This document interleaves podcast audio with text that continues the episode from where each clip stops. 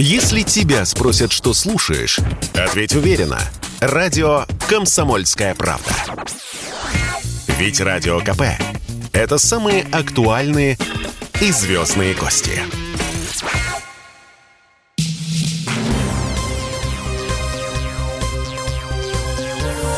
Темы дня. Здравствуйте, дорогие друзья! Приветствую вас в эфире радио «Комсомольская правда». Меня зовут Валентин Алфимов, и с нами на связи Владимир Рогов. Раньше вы его знали у нас по эфиру как политолога, эм, который специализируется на э, теме Украины, а теперь...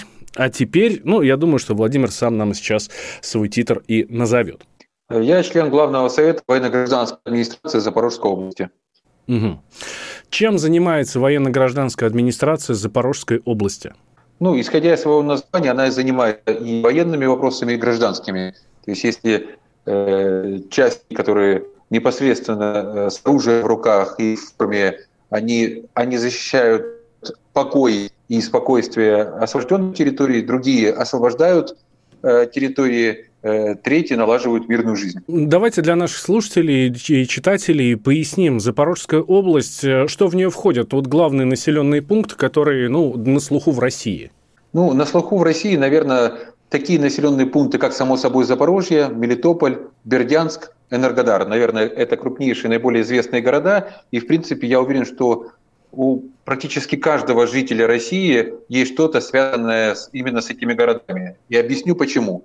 Э, ну, понятное дело, что Запорожье – это город, рожденный Днепрогэсом, это остров Хортица, это э, масса интересных э, и культурных, и экономических связей. Ну, в конце концов, автомобиль Запорожец или Таврия, да, и, и прочие, Ланос, Эссенция и так далее, что здесь только не выпускалось за все эти годы.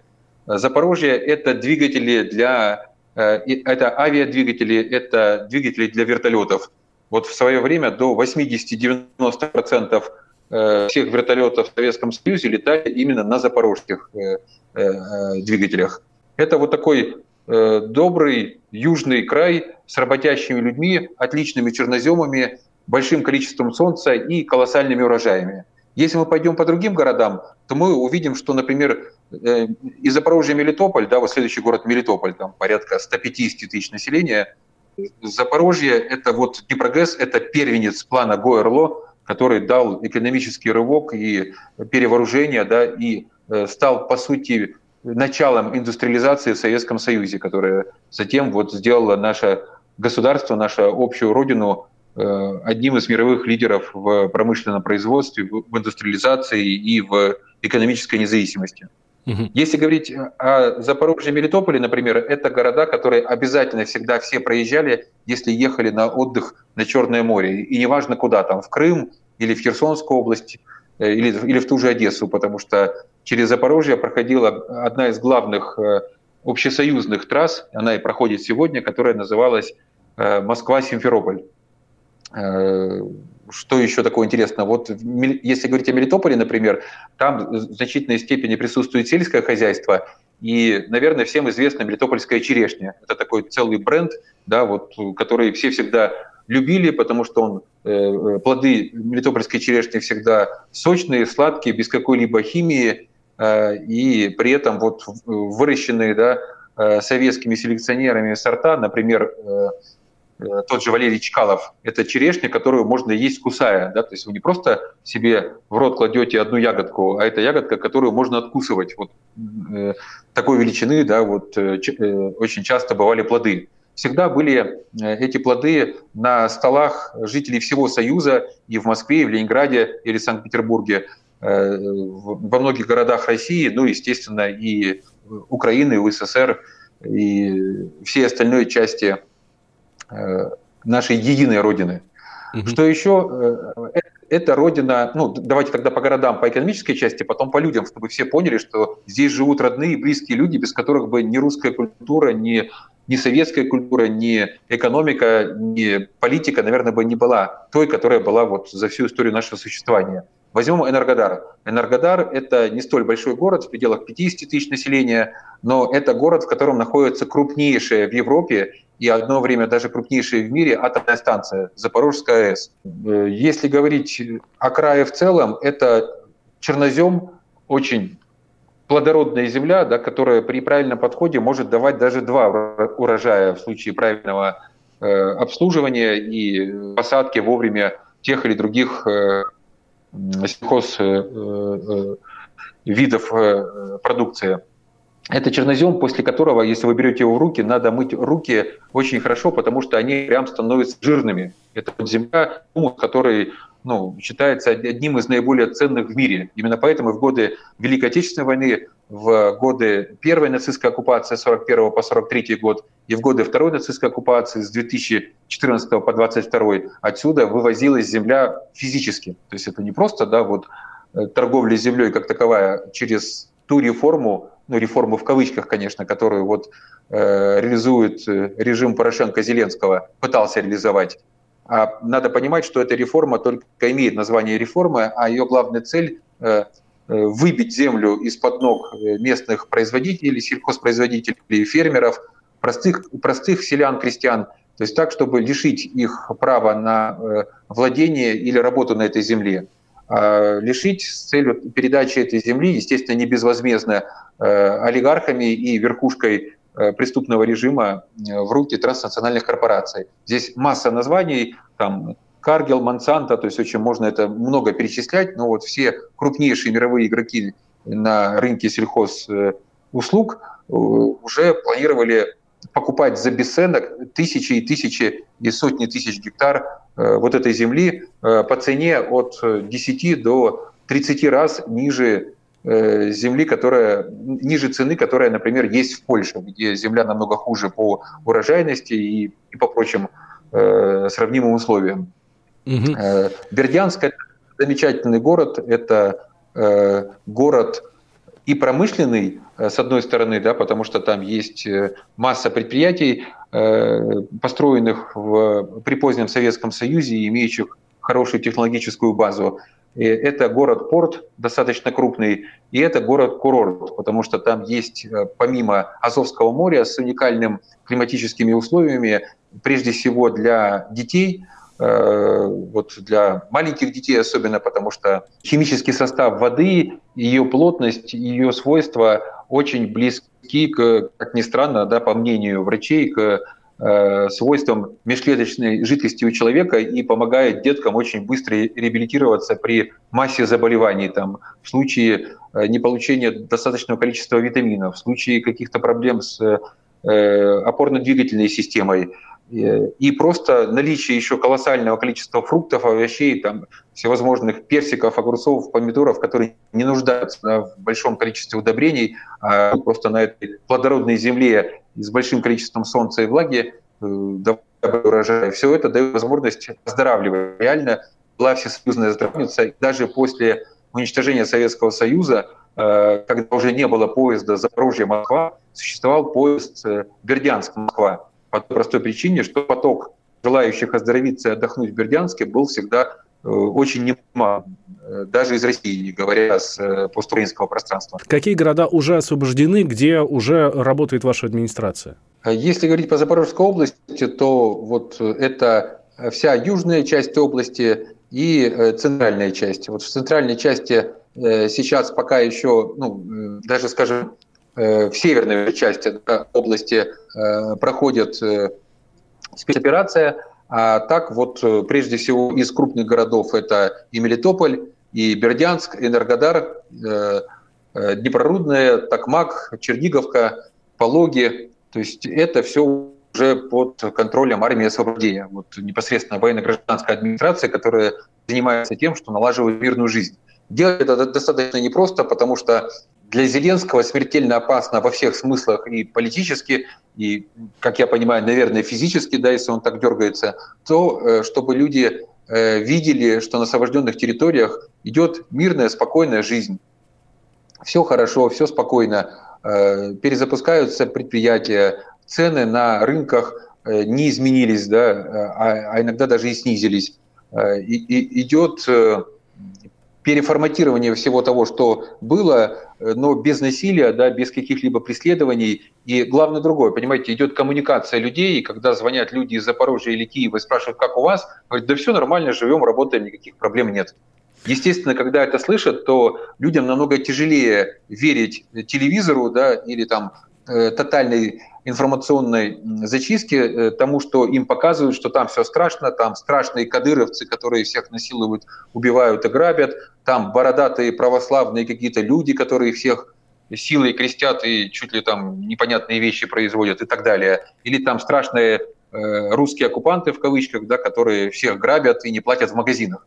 Эти фейки плодятся просто десятками, сотнями, тысячами в интернет-сообществе. Да? Ну, ну, на, это, на это работает целая пропагандистская машина, работает не бесплатно, она хорошо обеспечена технически. Есть целые центры информационно-психологических операций э, и Министерства обороны Украины, и СБУ, э, плюс они курируются непосредственно спецслужбами Британии и США. Поэтому вот, например, когда заходят э, солдаты армии освобождения в магазин, заказывают одно, второе, третье и оплачивают. Э, ролик с тем, как они купили, показывается как доказательство того, что они не купили, а все отжали, ограбили и забрали. Хотя любой желающий может посмотреть и увидеть, что человек протягивает деньги, отдает. Ну, дается видео с э, камер наблюдения. Итак, делаем небольшой перерыв, буквально две минуты, о том, что происходит на освобожденных территориях Запорожской области, Бердянск, Мелитополь. Э, мы э, поговорим в следующей части нашей программы. Я Валентин Алфимов, со мной на связи представитель Временной военно-гражданской администрации Запорожской области Владимир Рогов. Если тебя спросят, что слушаешь, ответь уверенно. Радио «Комсомольская правда». Ведь Радио КП – это истории и сюжеты о людях, которые обсуждает весь мир.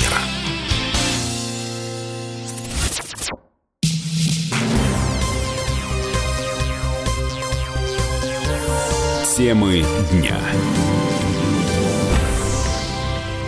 Мы возвращаемся в эфир радио «Комсомольская правда». Я Валентин Алфимов, со мной на связи Владимир Рогов, представитель Временной военно-гражданской администрации Запорожской области. Человек, который сейчас э, в составе, скажем так, большой делегации налаживает мирную жизнь на освобожденных территориях Запорожской области. Это Запорожье, это э, Мелитополь, это Бердянск подавляющую часть российских СМИ, ну даже не то, что подавляющую, все российские СМИ, на которые я пытался зайти, я попасть не мог без использования VPN там, и других э, всевозможных приспособлений ничего из доменной зоны РУ или даже из э, других международных доменных зон, ну, если это российские э, СМИ, э, открыть невозможно. Невозможно даже открыть YouTube-каналы э, ну, кого угодно, да, если это российская СМИ или даже если это украинский блогер, который вещает правду. Э, или, скажем, просто оппозиционный блогер. То есть все забанено точечно, аккуратно, и даже если появляется где-то интересный ролик,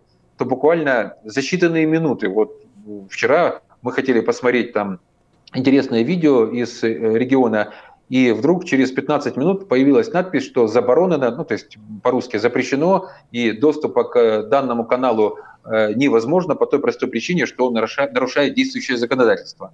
А, надо понимать, что с 14 где-то по 16 год детей, э, да, вот всевозможных карательных батальонов ультраправых организаций неонацистских ходили по домам, по подъездам и часто сбивали э, тарелки, которые э, ловили сигнал с, э, непосредственно со спутника, чтобы можно было смотреть российское телевидение. Вот именно для того, чтобы люди не смотрели, вот таких случаев мне местные жители в Мелитополе только рассказали там сотни.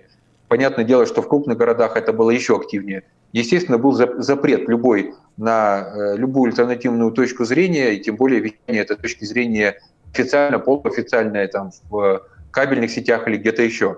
Продолжим информационную тему. Связь все-таки есть в освобожденных городах. Вот я смотрю, мы с вами разговариваем через интернет.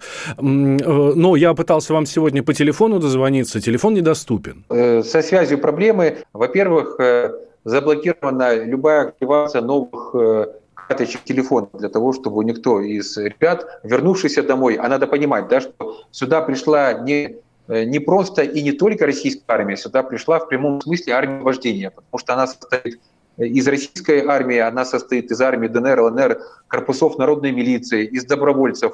А, Владимир, пару слов о местных жителях, которые встречали, э, которые встречали сначала армию освобождения, а сейчас работают вместе с вами. А вы чувствуете эм, сопротивление с их стороны или дают спокойно работать?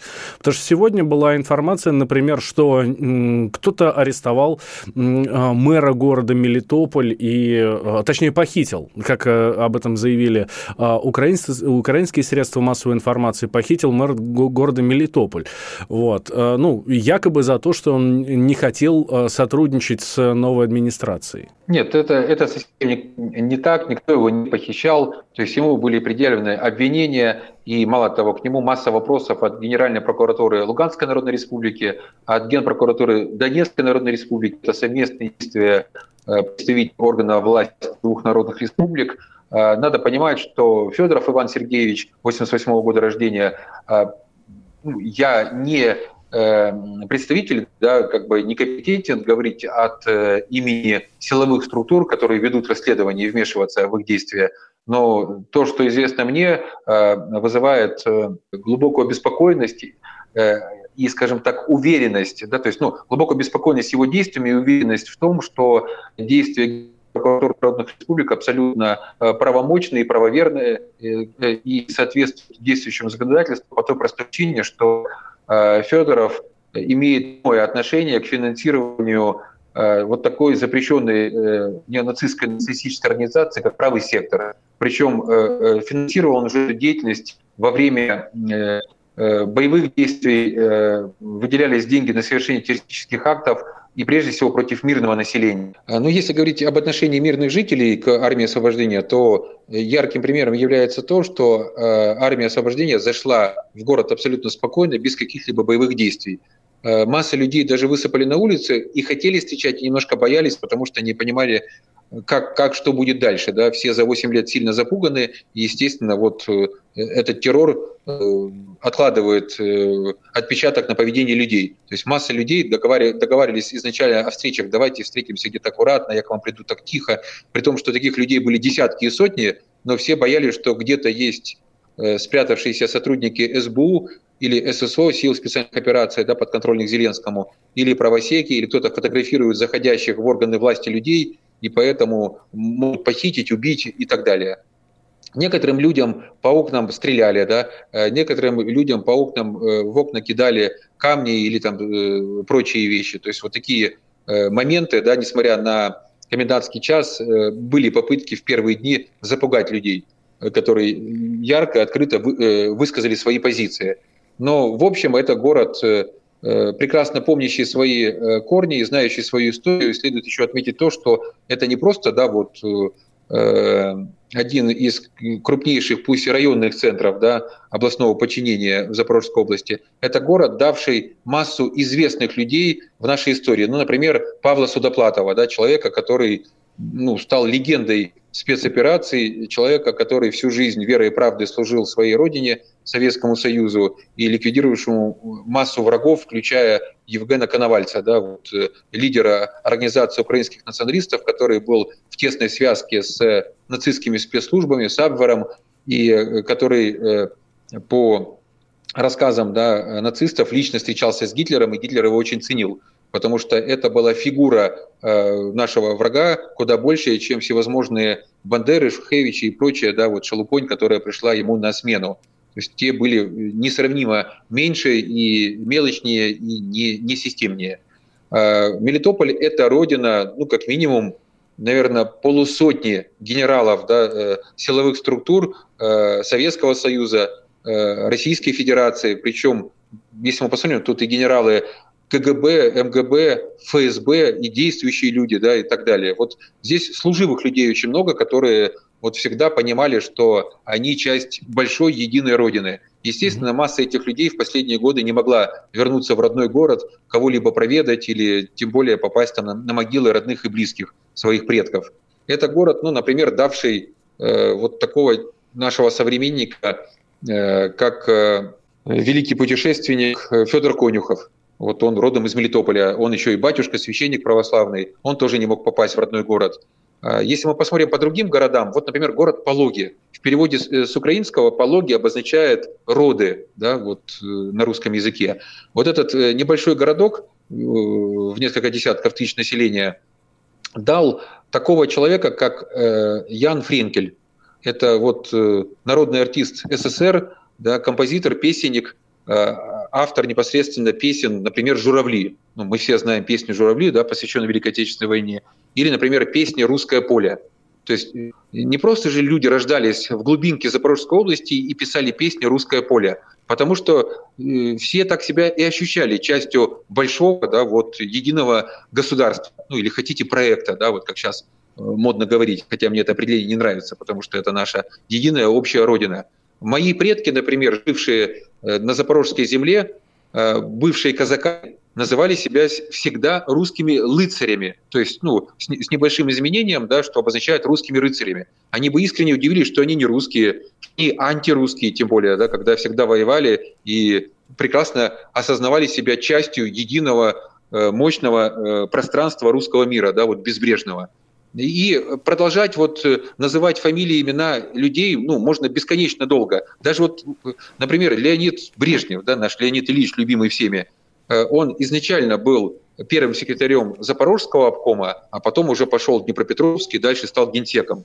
Mm-hmm. И про, э, дело в том, что просто о массе людей неизвестно, что они запорожские, потому что они просто были частью э, единого да, пространства, единого вот этой элиты, действительно элиты, да, российской, советской и так далее. Даже взять, например, премьер-министра, по сути, времен Екатерины II, там, да, э, э, того же Кирилла Разумовского, да, который, э, прошу прощения, Елизаветы, да, то есть который э, был по сути, премьер-министром Российской империи, ну, понятно, такой должности как бы не звучало, но он выполнял функции, но он-то был Крыло Розум, шестой э, сын нищего казака, да, без денег. Вы видите, какую карьеру делали э, люди и как они служили верой и правдой, как, э, как Россия прирастала территориями, людьми, и насколько это было широко и необъятно. Вот да. когда ты это все понимаешь, чувствуешь, видишь, ты понимаешь, что это и есть часть соли земли русской, да, вот без привлечения. Но та часть, которая была оторвана в последние годы и которая вдалбливалась вот такая парадигма антирусскости, да, и, э, людей заставляли забыть русское имя. А забывая русское имя, они превращались, говоря языком нашего великого ученого Николая Яковлевича Данилевского, в этнографический материал, из которого можно было лепить все, что угодно, которому можно было рассказывать все, что угодно, да, что Черное море выкопали э, древние укры, а древние укры прилетели с Венеры, да, то есть и, прочую чушь, которая даже ну, любому здравомыслящему человеку э, вызовет в лучшем случае улыбку, непонимание или ступор. Итак, делаем небольшой перерыв, буквально две минуты, о том, что происходит на освобожденных территориях Запорожской области, Бердянск, Мелитополь. Э, мы э, поговорим э, в следующей части нашей программы. Я Валентин Алфимов, со мной на связи представитель Временной военно-гражданской администрации Запорожской области Владимир Рогов. Если тебя спросят, что слушаешь, ответь уверенно. Радио «Комсомольская правда». Ведь Радио КП – это самые оперативные и проверенные новости.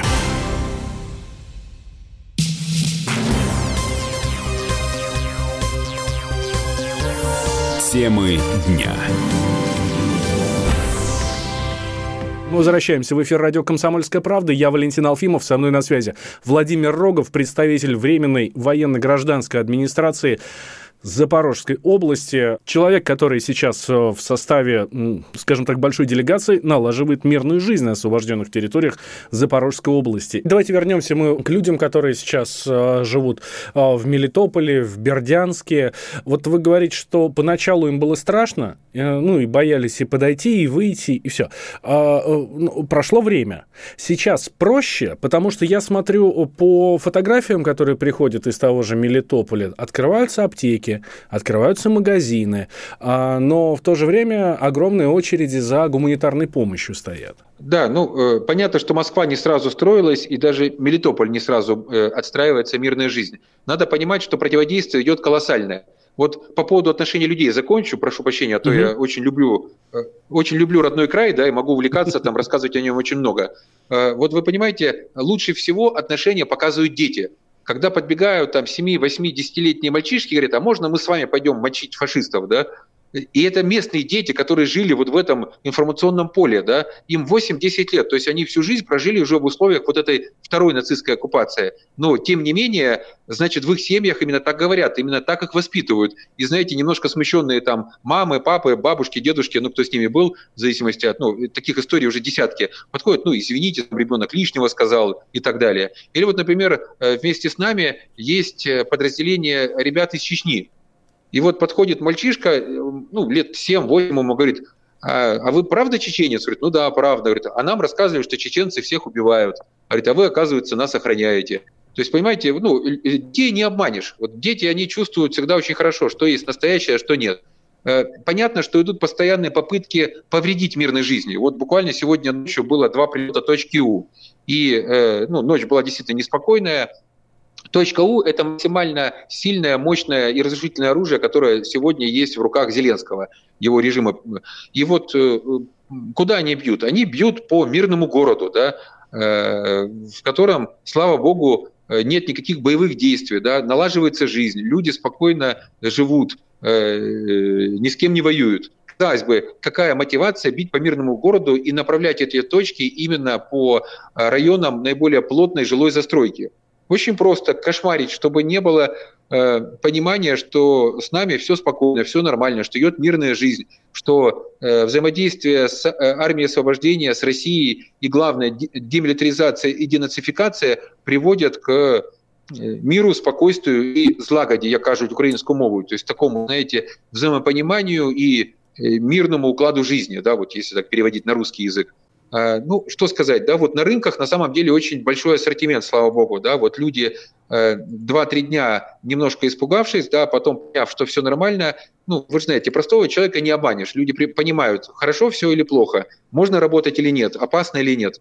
Э, вот сегодня активность э, прежде всего вышла в рынке, да, вот в частную торговлю, в частную предпринимательскую деятельность. Люди, вот, например, 86-летний Мелитополис, который пережил две нацистских оккупации, 41 по 43 и сейчас, 14 по 22, подарил бойцам армии освобождения свое стихотворение. Да, вот оно очень такое проникновенное.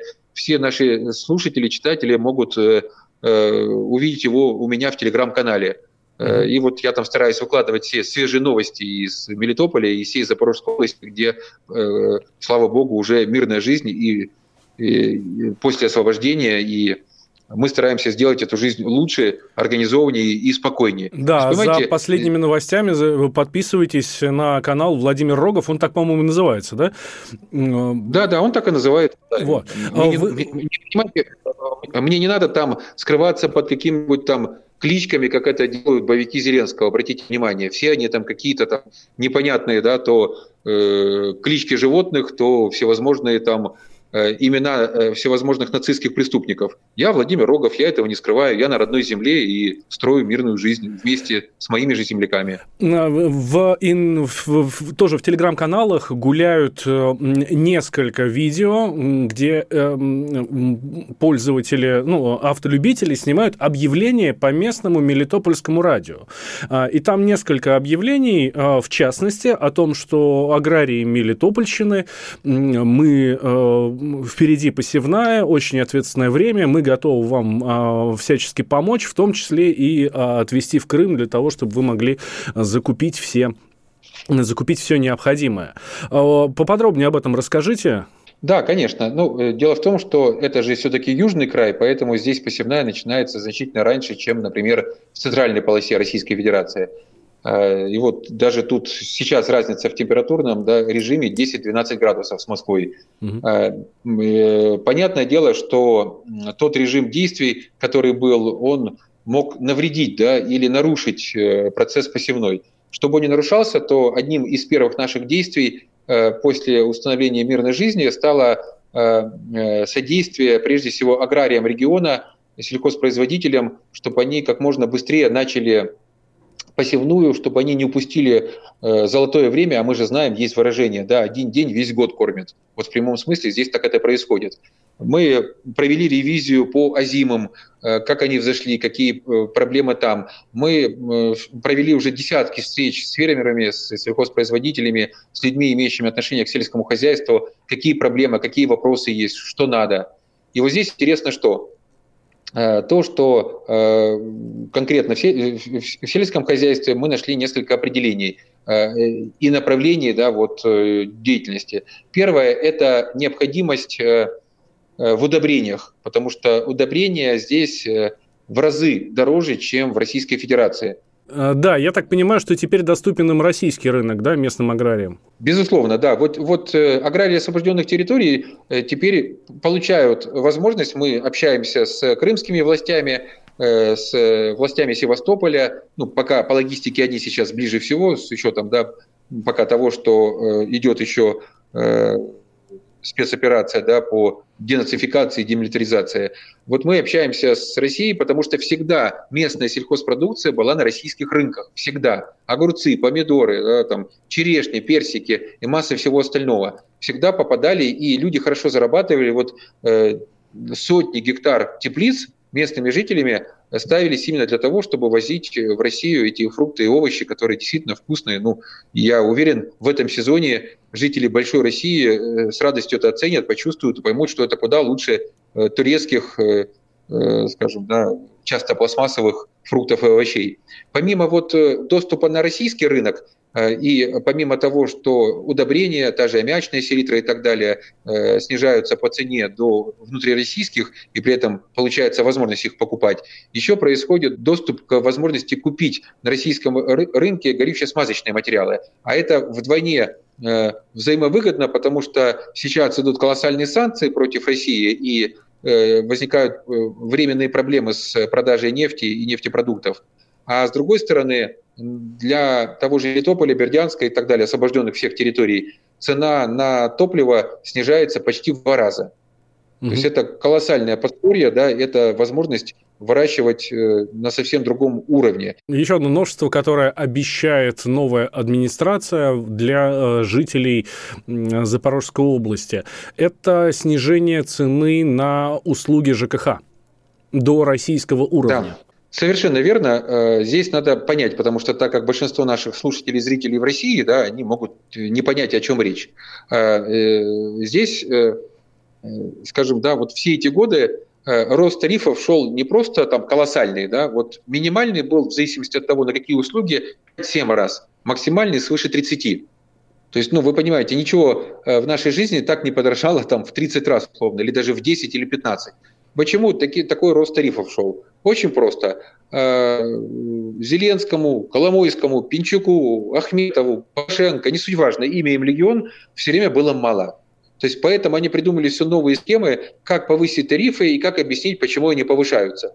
То во всем виноват Путин э, и Россия, потому что э, формально они якобы ну, они, имеются в виду преступный киевский режим, не хотели покупать газ у России, а покупали его по, по серым и хитрым схемам. На самом деле это был тот же российский газ, но э, э, на каждую тысячу кубометров накидывалось изначально от нескольких десятков до затем нескольких сотен долларов, что, естественно, резко повышало в цене этот газ. Затем они не хотели покупать э, э уголь Донбасса, и свой внутриукраинский. И когда этот уголь покупали, то легализовывали его как будто американский из Северной Америки, США или э, южноафриканский. И как будто его покупали в, э, в Роттердаме, э, в Голландии, а затем оттуда да, якобы везли там поездами, кораблями, пароходами и прочими вещами, поэтому он еще раз дорожал. Естественно, это все неправда, но там тоже все дорожало часто в разы. Это давало возможность ежегодно воровать миллиарды долларов на простых людях.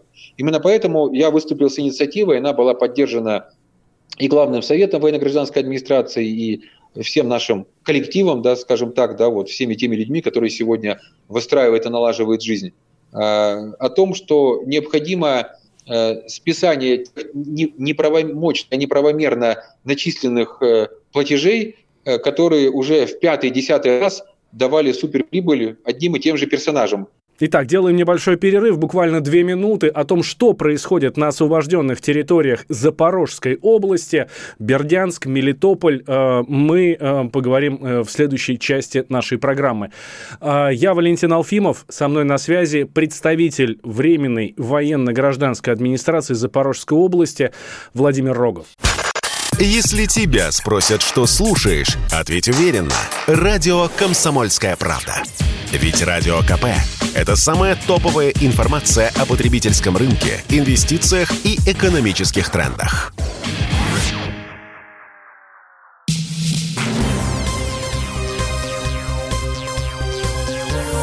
Темы дня.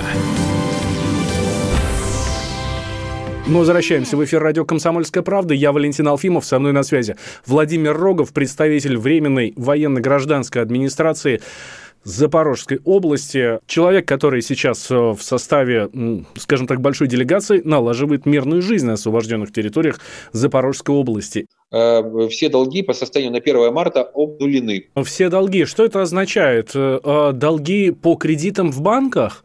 Это... Да, безусловно.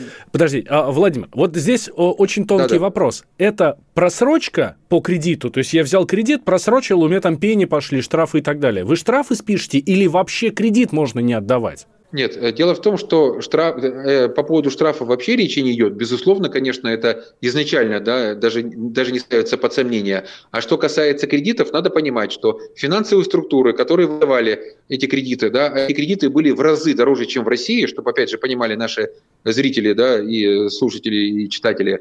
Э, вот эти ставки были просто заоблачными, во-первых. Людей специально загоняли в долги, и все это делали те же люди, которые параллельно душили их супервысокими тарифами по жилищно-коммунальным услугам, те же люди, кто гнали их в нацбатальоны, те же люди, кто делали все, чтобы местные жители были нищими и бесправными. Поэтому обнуление долгов, обнуление во всех смыслах, не только каких-то просрочек или штрафов, а всего того, э, что люди были должны. Естественно, в конкретных случаях мы будем еще разбираться, да, понятное дело, если вдруг там есть финансовая структура, которая вот не причастна никаким военным преступлениям и честно и прозрачно себя вела, там мы будем смотреть. Но таких случаев нам на сегодняшний день неизвестно. Вся система была выстроена под буквально 5-7 фамилий на Украине, которые, э, которым надоело зарабатывать на мире, и они начали зарабатывать еще на войне. То есть цель была очень простая, чтобы вы понимали, и наши, и наши слушатели понимали. Людей загоняли долгами, людям э, ставили неимоверно высокие тарифы неподъемные, которые они не могли оплачивать, неимоверно высокие проценты по кредитам, которые они были вынуждены брать, чтобы закрывать другие кредиты. А, вернемся к аграриям, которым э, сейчас максималь... режим максимального благоприятствования, вот так, наверное, можно назвать, да, то, что сейчас действует на освобожденных территориях. А многие ли э, идут на сотрудничество, многие ли едут в Крым, Э, во-первых, за материалами, за топливом, ну и потом, соответственно, готовы будут э, реализовывать свою продукцию там? Ну вот сегодня э, как бы пришли несколько бензовозов, да, эти бензовозы были заказаны, оплачены непосредственно фермерскими хозяйствами, у которых сейчас горячая страда, и надо все успеть сделать. Люди были ну, не просто рады, да, не за, ну, даже несмотря на то, что все-таки расстояние до Крыма там Э, порядка 150-200 э, километров, в зависимости от того, куда добираться, э, люди были рады, потому что даже с, вот с этим плечом, с этим расстоянием цена на топливо ну, была намного дешевле. То есть они вот просто радовались и говорили, теперь-то себестоимость у нас реально снижается, теперь совсем другая цена. Ну, естественно, это отразится и на стоимости сельхозпродукции, во-первых. То есть вот уже по бензину, по топливу, по дизелю работа уже идет. Что касательно удобрений, тоже пошли э, заявки, да, вот пошли закупки. Ну, Владимир, э, да, что касается, э, если вернуться в Мелитополь, Бердянск, на освобожденной территории, а много ли народу уехали после того, как э, войска освободительные пришли? То есть вообще есть возможность ну, уехать в первую очередь? Нет, нет, пожалуйста, конечно, если есть желание куда-то уехать, ну, люди могут уехать. Ну, э, скажем так, к нам даже никто не обращается с такими вопросами. Ну, почему? Потому что зачем уезжать оттуда, где спокойно, да, где идет мирная жизнь, где ты можешь работать и заниматься своими делами. Вот несколько дней назад у нас произошло важное событие, понятно, в рамках мирной жизни оно даже может вызвать улыбку, но у нас, слава богу, пошли маршрутки, да, у нас заработал транспорт, у нас э, ну, шаг за шагом да, что-то открывается, что-то запускается, что-то перезапускается, что-то восстанавливается и так далее. Ну, в то же время я видел в тех же телеграм-каналах, что в Мелитополе проходят и протесты которые ну, говорят, что ну, люди выходят там по 200, по 300 человек с украинскими флагами, говорят, что Россия нам не нужна, убирайтесь отсюда и так далее. А, и также э, пытаются, ну, это, правда, единичные случаи, ну, и, э, то, что я видел в телеграм-каналах, пытаются кошмарить э, тех, кто берет гуманитарную помощь и пытаются прогонять российских военных, которые раздают гуманитарную помощь.